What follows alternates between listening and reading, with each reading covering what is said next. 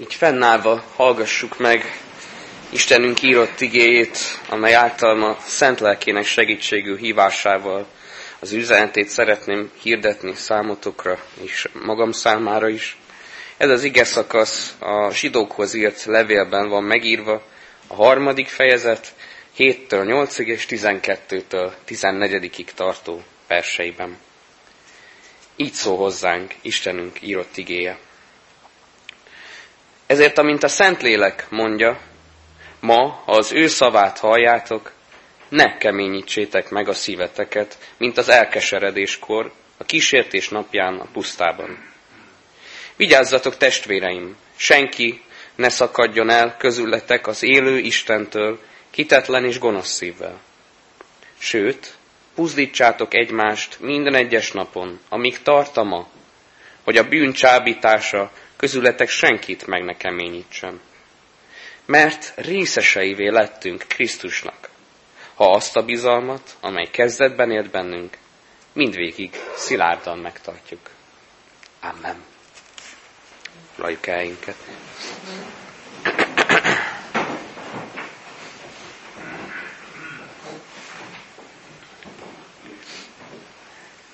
Lehet, hogy az emberi szó néha gyenge, most az enyém is egy picit, de ugyanakkor Isten igéje annál hatásosabb, annál erőteljesebben szól, és hát most is egy kicsit keményebben is szólhat talán. De amikor ezt az igét úgy olvasgattam és készültem a prédikációra, akkor eszembe jutott, hogy nem olyan régen volt a házaspárosok vasárnapja a gyülekezetünkben, és ugye ilyenkor mindig, akik kijönnek ide az úrasztalához áldást kérni, egy ajándékot is kapnak, és legutóbb egy ilyen átlátszó szívecskét kaptak, vele egy igével, egy kis iget szetlivel. Ezek az igék leginkább ilyen bátorító, vigasztaló ígéretek szoktak lenni. Csupa olyan aranymondás, amit olyan jól esik elolvasni, ami olyan tényleg szívmelengető, gyógyító erővel bír. És hát máskor a ilyen nagyobb ünnepeken is szoktunk kapni egy-egy ilyen kis igéskártyát, azon is ehhez hasonló megerősítő, hitünket erősítő igét szoktunk olvasni. És valóban szeretjük az ilyen kis lapocskákat azért, mert megerősítenek, mert megtámogatják a hitünket. De néha eljátszok azzal a gondolattal, hogy hogyan reagálna valaki arra, hogyha nem pont mondjuk ugyanezeket az aranymondásokat kapnánk. Tehát egy kicsit keményebb igéket kapnánk. Nem csupán a bátorító és vigasztaló igéket, hanem akár a figyelmeztető, vagy oda szóló, oda mondó igéket is. Itt három ilyen példaigét is felültem, hogy mi lenne, hogyha ezt kapnánk, hogyan válaszolnánk rá, egy kicsit így magunkban is elgondolkozhatunk ezen. Először talán mondjuk ilyet lehetne. Ha pedig keserű irisség és viszálykodás van a szívetekben, ne védkezzetek az igazság ellen azzal, hogy bölcsességetekkel kérkedtek. Vagy, aki azt mondja, hogy a világosságban van, de gyűlöli a testvérét, az hogy mindig sötétségben van. Vagy akár ezt is lehetne. Az a panaszom ellened, hogy nincs meg már benned az első szeretet. És ezek még a finomabb részek voltak az igéből.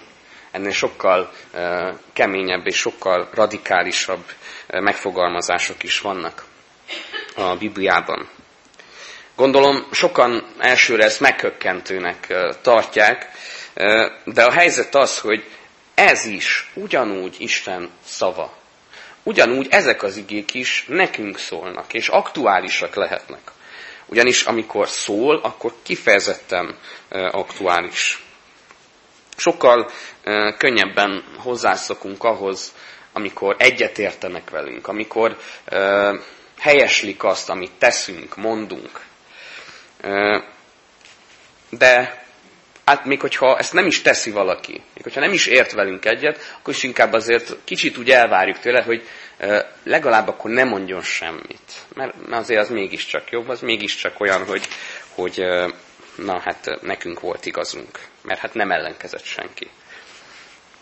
Viszont mi a helyzet akkor, hogyha ezt nem emberektől kapjuk, nem emberek mondják ki a nehéz gondolatokat, hanem egyenesen Isten az, aki valami olyat mond el rólunk, vagy olyat mond el nekünk, ami nem tetszik. Tulajdonképpen erre ad választ, és erre figyelmeztet minket az ige. Ezekre a kérdésekre, hogy, hogy ne keményítsük meg a szívünket az Úr iránt. Amikor ő szól, akkor mi azt fogadjuk el, mert ő szeretettel mondja ezt. Ahogyan máshol is olvassuk a Szentírásból, féltő szeretettel teszi ezt az Úr. Ezért két fontos üzenet bontakozik ki, úgy gondolom ebből az igéből számunkra. Először is valóban, ahogy mondtam, figyelmeztet, hogy ne keményítsük meg a szívünket, mert következményei vannak. Másodszor pedig nem csak figyelmeztet, hanem helyre is rak. Helyreállít bennünket, hogy egyedül Krisztusban lehet új és élő szívünk. Először tehát azt mondja el számunkra az ige, amit olvastam is, de még egyszer azért elolvasom az elejét. Ma, ha az ő szavát halljátok, ne keményítsétek meg a szíveteket, mint az elkeseredéskor, a kísértés napján a pusztában. Ez olyan nehéz igerész, és nehezen is érthető, de hogyha a szavanként is egy, egyrészt megvizsgáljuk ezeket, hogy mi mit jelent, akkor kibontakozik előttünk, hogy milyen is a kemény szív. Tulajdonképpen azt mondhatjuk, hogy a megkeményített szív az egy bezárt kapu. Az ember ilyenkor bezárkózik, és ezen a megkeményített szíven keresztül nem engedünk be semmit. Tulajdonképpen válogatás nélkül ellenáll ilyenkor az ember mindennek, ami be akarna jutni ebbe a szívbe. Egyrészt értelmszerűen ellenáll a kemény szív az ellenségeknek, a támadásoknak, a nehézségeknek, kizárja a problémákat, a fájdalmakat. Mondhatnánk azt, hogy hát azért ez bizonyos szempontból jó is, mert akkor így nem kell foglalkoznunk ezekkel. De azért persze látjuk, hogy ez nincs teljesen így. És másrészt viszont nem csak a rossz dolgoknak, az idézőjelben rossz dolgoknak, amiket mi érzünk annak, annak ellenáll, hanem ellenáll az úgymond jó dolgoknak is. Az észérveknek, a szeretetnek, a segítségkérésnek, ellenáll a figyelmeztetésnek is. Mindennek ellenáll a megkeményített szív. Kivéve egy valamit. Egy valaminek nem tud nemet mondani, és nem tud kívül tartani. Ez pedig maga a bűn. Ugyanis azért keményedik meg a szív, mert a bűn keményíti meg. Bár lehet, hogy valaki úgymond sikeresen védekezik Isten óvaintő és gyógyító szava ellen. Mégis, mivel kizárja az urat ilyenkor ez az ember, valójában az életet zárja ki.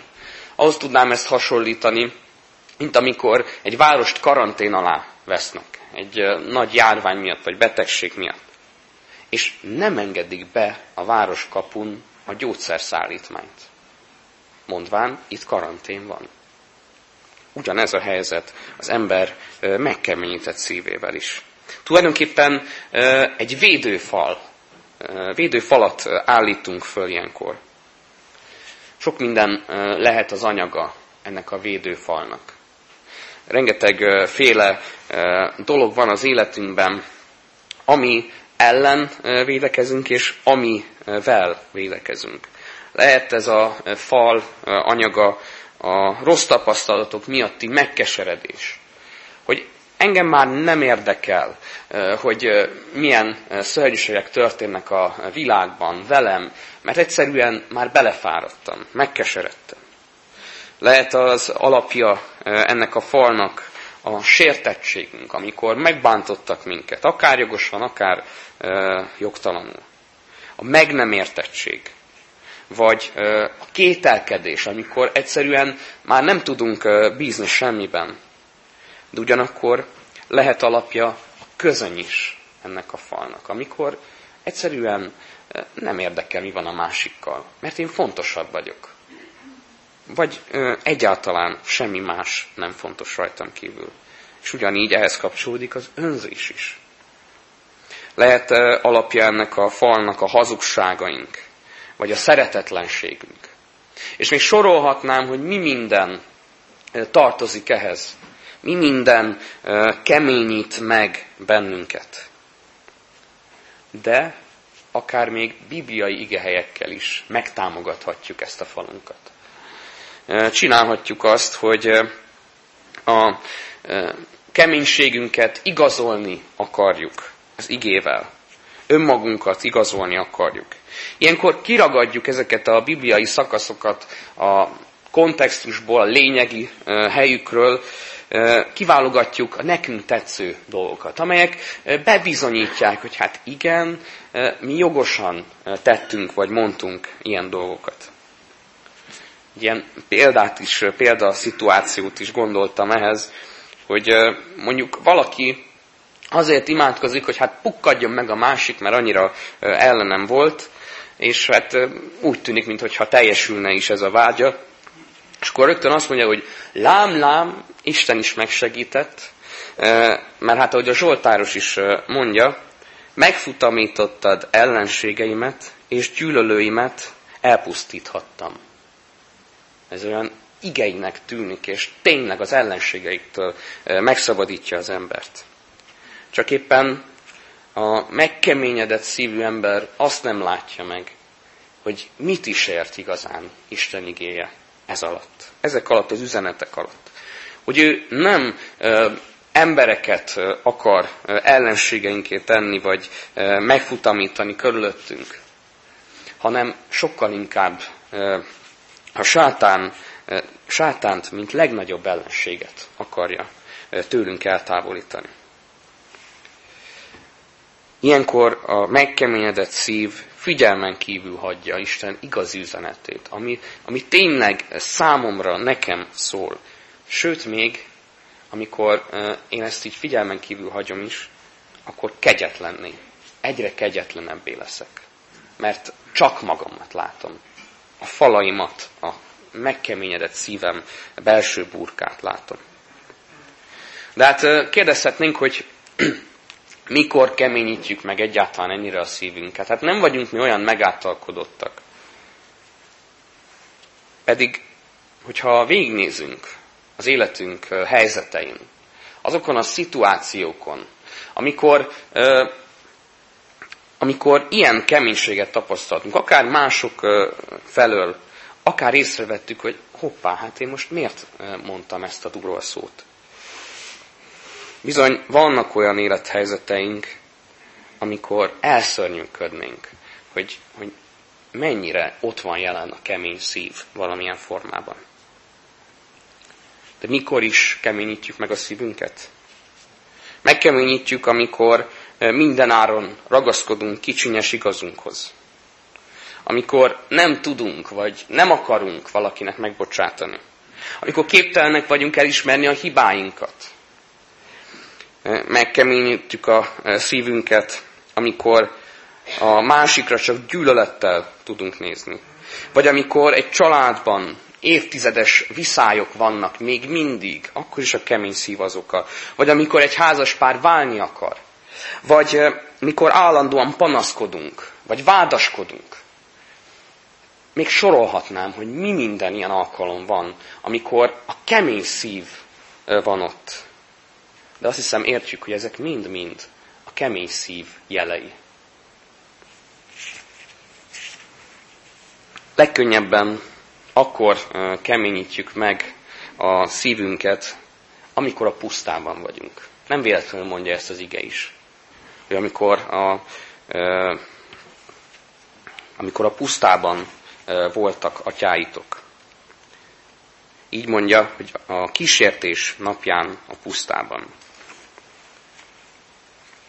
Ez a pusztaság, ez a lelki pusztaság tulajdonképpen az egyik legnagyobb fenyegető erő, ami meg tudja keményíteni a szívünket. Könnyű a jólét idején Istenre hallgatni, őt követni, hiszen sok áldást tapasztalunk, sok ajándékunk van az Úrtól, de a példabeszédek könyve nagyon reálisan, néha nyersen megmondja az igazságot erről. Azt mondja, a nyomorúság idején kiderül, hogy erőse az, aki annak mondja magát. Lehet, hogy vannak az életünkben ilyen lelki pusztaságok. De egy kérdésre úgy magunkban válaszoljunk. Egy elég egyértelmű kérdés lesz. Vajon a sivatagban, ahol nincsen se víz, se étel, erődöt kell építenünk, vagy inkább Isten után menni, aki átvisz a dús vidékre. Az ige így figyelmeztet minket ezzel kapcsolatban. Vigyázzatok, testvéreim, senki ne szakadjon el közületek az élő Istentől hitetlen és gonosz szívvel.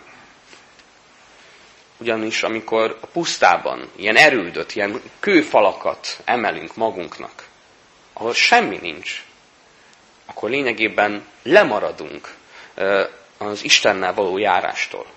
Mert Isten megy előttünk. De mi, hogyha hátra maradunk, és azt mondjuk, hogy nekem nem kell Isten vezetése, mert én megkeményítem a szívemet, mert nekem így biztonságot ad ez a, ez a négy fal, ez a kis erőd a sivatag közepén, akkor valójában Isten már előre ment, és mi lemaradtunk. Észre sem vesszük, hogy valójában mi vagyunk az elveszett bárány. Mert elcsatangoltunk, lemaradtunk a nyájtól. Nagyon kemény szavak ezek. És talán hasonlóan érezhetjük magunkat mindezek után, ahogy Pálapostól is a kemény figyelmeztetés után ezt mondja Pál, én nyomorult ember, kicsoda szabadít meg ebből a halára ítélt testből. De nem ér itt véget az ige. Nem ér ott véget, hogy itt most mindennek vége, mert kemény szívűek vagyunk. Hanem az, azzal folytatódik ez az ige, hála Istennek, mi Urunk Jézus Krisztus által szabadítunk, szabadítatunk meg. Valóban itt van ez a hatalmas figyelmeztetés, ez a hatalmas és, és komoly, mély tartalmú ige, de fel is oldja ezt az igét, ugyanis helyre rak bennünket. A nehéz szavak után a vigasztaló bátorítás is szól. Részesei lettünk Krisztusnak, ha azt a bizalmat, amelyet kezdetben élt bennünk, mindvégig szilárdan megtartjuk. Érdekes, hogy itt nem az ember lágyítja meg a saját szívét. Nem erről beszél az ige, és Pálapostól sem arról beszél az előbb említett ilyen felkiáltásában, hogy itt az ember bármit is tudna tenni, hiszen pont azért kiált föl segítségért, hogy magától nem tud megszabadulni. Itt tulajdonképpen Krisztus vált meg bennünket. Krisztus az, aki egyedül meglágyítja ezt a megkövesedett szívet. Ugyanis ezt mondja, részeseivé lettünk Krisztusnak. Tehát egyedül Jézus az, aki helyreállíthat minket. Már az Ószövetségi Izraelnek is ezt mondja az Úr.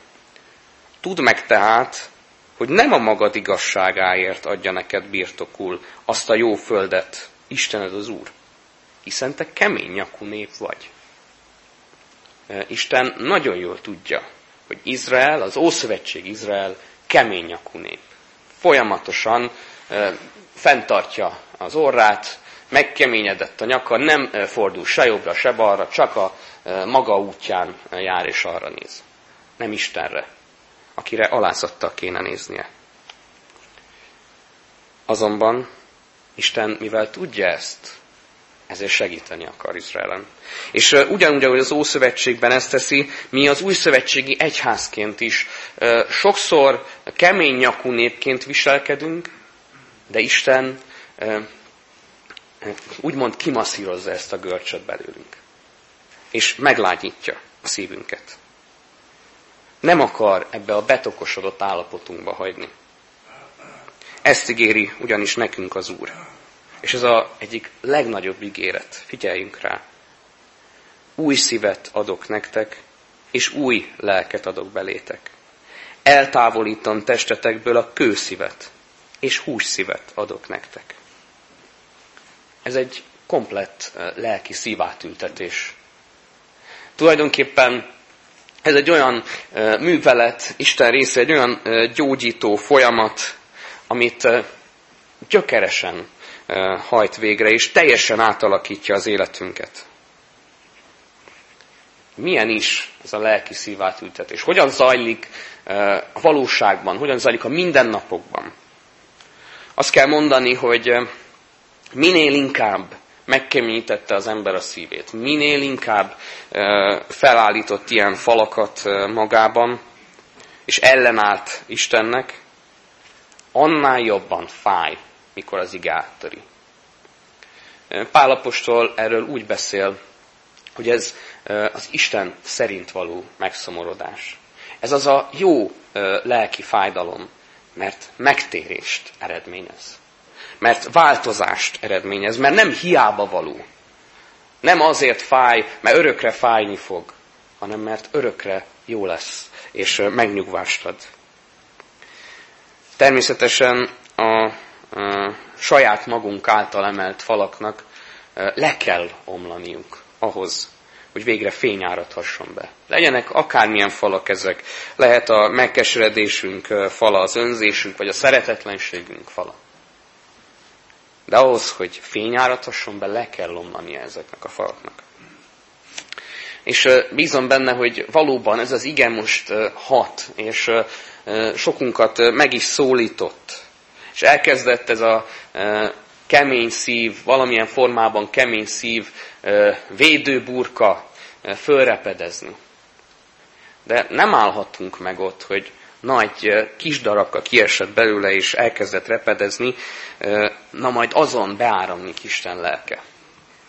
Ugyanis Isten lelke nem úgy szél, hogy majd ezen a kis lyukon keresztül befújdogál, hanem Isten lelke erővel árad, mint egy szélvihar, mindent elsöpör maga előtt. Egyszerűen nem maradhat meg semmi előtte, ami mind a bűn, a kísértés, a, az önzés, vagy bármi, a megkeményedett szív által fölépített dolog. Mind-mind leomlik Isten lelke előtt. Nem maradhat állva semmi előtte. Elsöpör mindent az útjából. Ugyanígy, ahogyan Isten lelke ilyen erővel, hatalommal munkálkodik a mi szívünkben, egyszerűen nem hagyhatjuk meg az életünkben azokat az akadályokat, amelyek, amelyeket a megkeményedés jegyében építettünk föl. Ezek olyan akadályok, amik valójában nem jó dolgokból állnak. Ha valóban Istennel akarjuk járni a mindennapjainkat, akkor nem vihetjünk magunkból, magunkkal a bűneinkből készült kis itong téglákat, hogy na majd azokat én még felhasználom és lerakom valahova, hogy aztán újra megkeményedjen a szívem. Ezeket nem vihetem magammal. Ezeket el kell hajítanom. Jó messzire. Ugyanis ezek csak a földhöz kötöznek engem. Ezek visszafognak az Istennel való járásban. Ezek nem az én lelki házamat fogják építeni. Ezek inkább rombolni fognak. Hadd érzékeltessem ennek a súlyát, ennek a minden részletre kiterjedő lélek munkájának a súlyát, hogy meg kell szabadulnunk a legapróbb dolgoktól is, ami a kemény szívünkre emlékeztet. Egy aktuális hírrel szeretném ezt érzékeltetni. Ugyebár Németországban és Ausztriában nagyon sokszor igyekeznek eltüntetni a náci rezsim elnyomásának a jelképeit, szimbólumait. És Bécsben most azon gondolkoznak a városatják, hogy, hogy a városházáról kéne eltüntetni, ami nem is odaillő egyébként építészetileg, de kifejezetten negatív jelentést hordozó erkét. Úgy is nevezik ezt, hogy Hitler erké, ugyanis ezen az erkélyen mondott beszédet a diktátor az Anschluss alkalmával, akkor egyesítette a két országot. Csupán egy aprócska balkonról van szó. Tényleg egy, egy két-három ember nagyon szűkösen odafér. Nagyon kis aprócska része ez hatalmas városházának az épületéhez képest. Mégis le kell bontani, mert olyan jelentése van, ami az elnyomást szimbolizálja. És ugyanígy a mi mindennapi életünkben is el kell tüntetnünk azokat a keményítő anyagokat, azokat a kis apró részeket, amelyek mind-mind a bűneinkből építkeznek. Ugyanis ezek a szívünket zárják el Istentől és az emberektől. Ezek olyan építőkövek, amelyek valójában csak falakat emelnek, nem pedig ajtókat nyitnak az igére és egymásra. Érdekes módon végül az ige azt mondja, hogy valaminek viszont szilárdnak kell lennie. Egész végig arról beszélt, hogy a szív ne legyen kemény, hanem legyen élő, dobogó szív. De egy valami, egyetlen egy dolog viszont mindenképpen szilárdnak kell, hogy legyen. Ugyanis így szól az ige.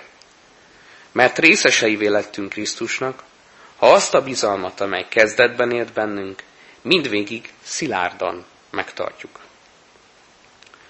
Ez tulajdonképpen a Krisztusba vetett reménységünk, ez a szilárd alap. Ez az egész hitünk alapja. Nem, nem lágyíthatom föl a Krisztusban nyert alapomat. Hogyha ez meginogna, akkor az egész életem romba dőlne. De ez nem inog meg. Ez a szilárd alap biztos, és minden esetben megvéd. Maga Jézus beszél arról, hogy aki hozzám jön, hallja beszédeimet, és cselekszi azokat, hasonló ahhoz a házépítő emberhez, aki mélyre ásott, és a kősziklára alapozott. Az egész életünknek nem a kemény szívünkön kell alapulnia. Mert az bármikor összetörhet, hanem Krisztus alapján, az ő evangéliumának az alapján.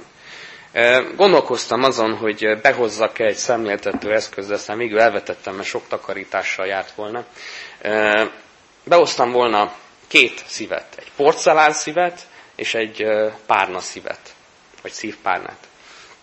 És itt ledobhattam volna a szószékre mindkettőt. Értemszerűen a porcelán szív ripityára fog törni, hogyha én azt ledobom.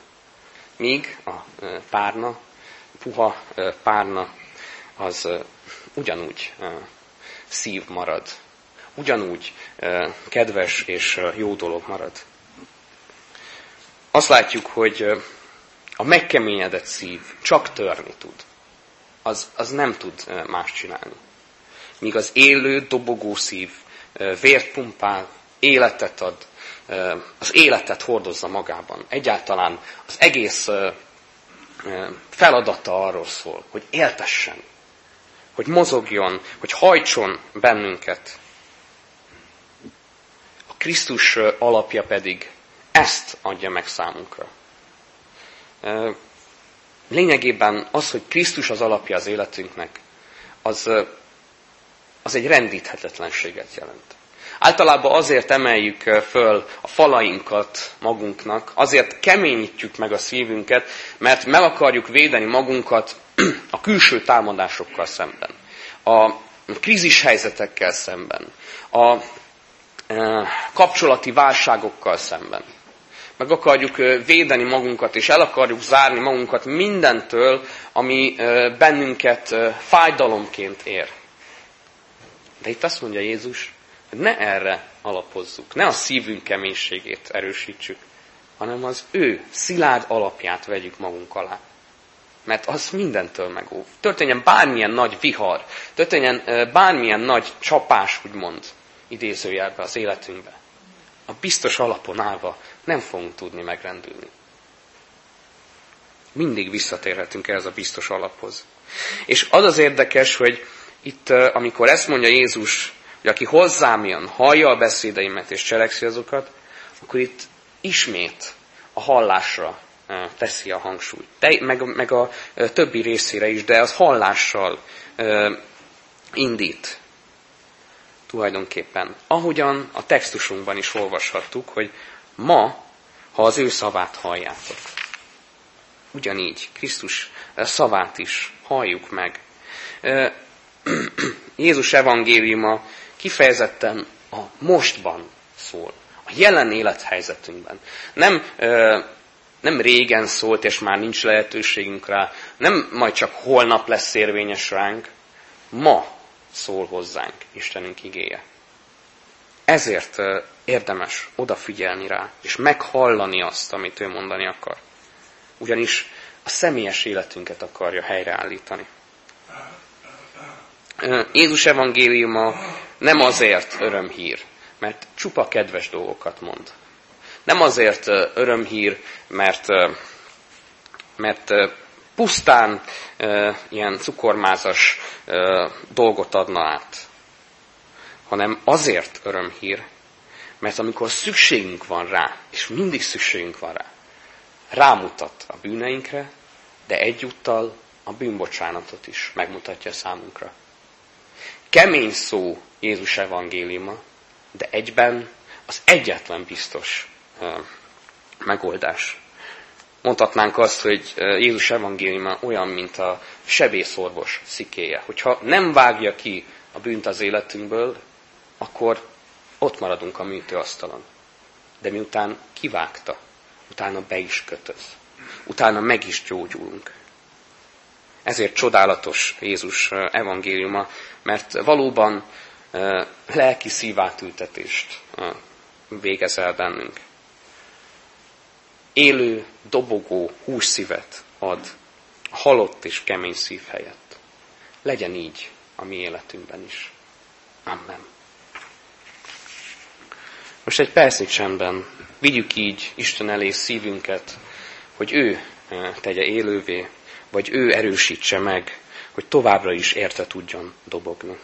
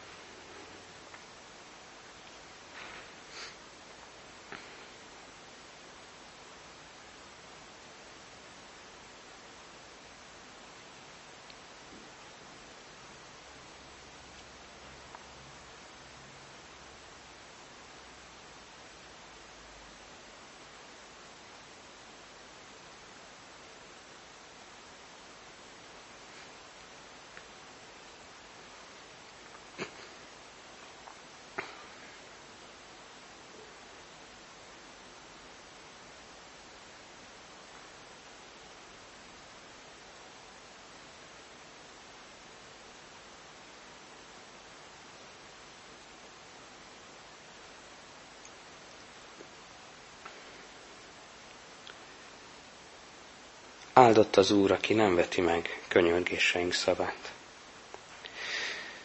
Drága Urunk Jézus Krisztus, annyira uh, jó dolog az, amikor hallhatjuk a Te igédet. Annyira uh, csodálatos a Te evangéliumot, hogy minden részletre kiterjed. Az életünk minden pillanatában aktuális, és, uh, és nem csak, hogy aktuális, hanem szól és tettekre indít bennünket a leginkább hálára és alázatra. Urunk, ugyanis nagyon sokszor, amikor halljuk a Te igédet, akkor hajlamosak vagyunk elengedni a fülünk mellett egy-egy olyan szavát, amelyet keménynek érzünk, vagy, vagy idézőjelben nem odaillőnek. de, de mindig nekünk szól a Te igéd. Bocsásd meg nekünk, amikor egyszerűen bezárjuk előtted szívünk ajtaját. Azért kell sokszor kopogtatnod valóban így a szívünk kapuján, mert valami megkeményedett az életünkbe. Szeretnénk viszont kérni, hogy, hogy élő és dobogó szívünk legyen. Ne, ne keménykedjünk, úgymond, feléd, vagy egymást felé. Ne emeljünk falakat, nem tudjuk azokat lerombolni, és inkább hidakat építeni. Olyan hidakat, amin keresztül tudunk veled is, és másokkal is találkozni. Ezek a hidak lesznek azok, amelyek átvezetnek az életünk nehézségein. Urunk, leginkább a pusztaságban van szükségünk a Te segítségedre. Olyan könnyű megkeseredni a nehézségekben, a problémák közepette. Olyan könnyű vádolni téged akár, hogy, hogy miért engedted meg ezt vagy azt. Olyan könnyű eltávolítani magunkat, inkább úgymond homokba dugni a fejünket, amikor jönnek a fájdalmak, nehézségek. De, de te nem csak, hogy megmutatod számunkra az értelmét és célját ezeknek a dolgoknak, hanem kivezetsz bennünket onnan. Te nem akarod, hogy egész életünket a pusztában töltsük, hanem te be akarsz vinni a számunkra előre elkészített hajlékra. Nagyon sokszor, Urunk, magunknak akarunk hajlékokat építeni. De ezek mind-mind könnyen összedőlnek egy-egy szélviharban, mert nem a Te biztos alapodra építünk, de Te már fölépítetted számunkra a mennyei hajlékot. Kérjük csak, hadd kérjük el ezt tőled, hadd vegyük el tőled, amit Te már korábban kínáltál. Köszönjük, Úrunk, hogy te így eh, gyógyítasz bennünket. Te elvégzed ezt a eh, nehéz műveletet, amit mi nem tudnánk. Te eh, kicseréled a mi szívünket.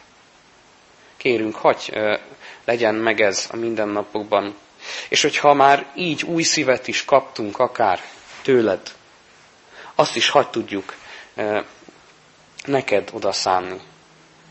Mert azt az élő szívet nem azért kaptuk, hogy egy helyben rostokoljunk, és vegetáljunk, mint egy növény, hanem azért kaptuk, hogy elinduljunk. Azért kaptunk erős szívet, hogy hegyeket másszunk, hogy, hogy azokra a magas ormokra másszunk föl, ahová mások is elrejtőznek, előled és egymás elől.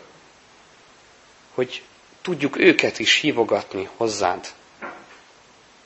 Urunk, szeretnénk kérni azt, hogy a gyülekezetünkben is eh, te nyitogass ajtókat. Te nyisd meg a testvérek eh, szívét egymás felé.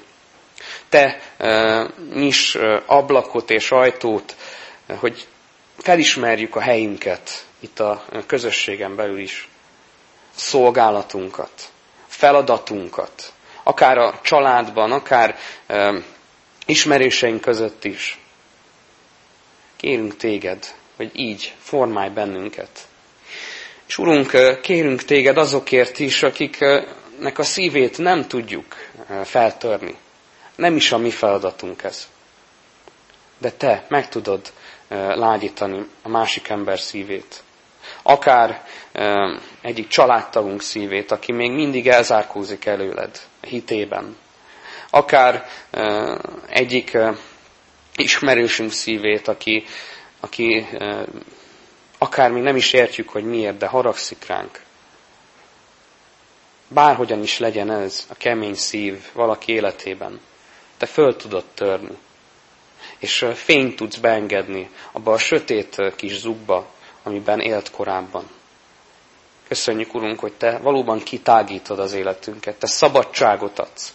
Mi hajlamosak voltunk bezárkózni, de te kinyitsz előttünk mindent, és szabaddá teszel bennünket.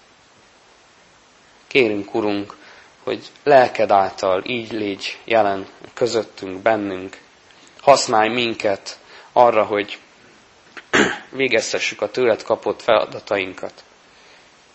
És kérünk téged, Urunk Jézus, hogy ahogyan meg is ígérted, úgy lelked által teljesítsd is ezt bennünk, szívünk mélyén is. Mert te azt mondtad, veletek maradok minden napon a világ végezetéig. Amen. Imádkozzunk az Úr Jézustól tanult könyörgéssel fönnállva.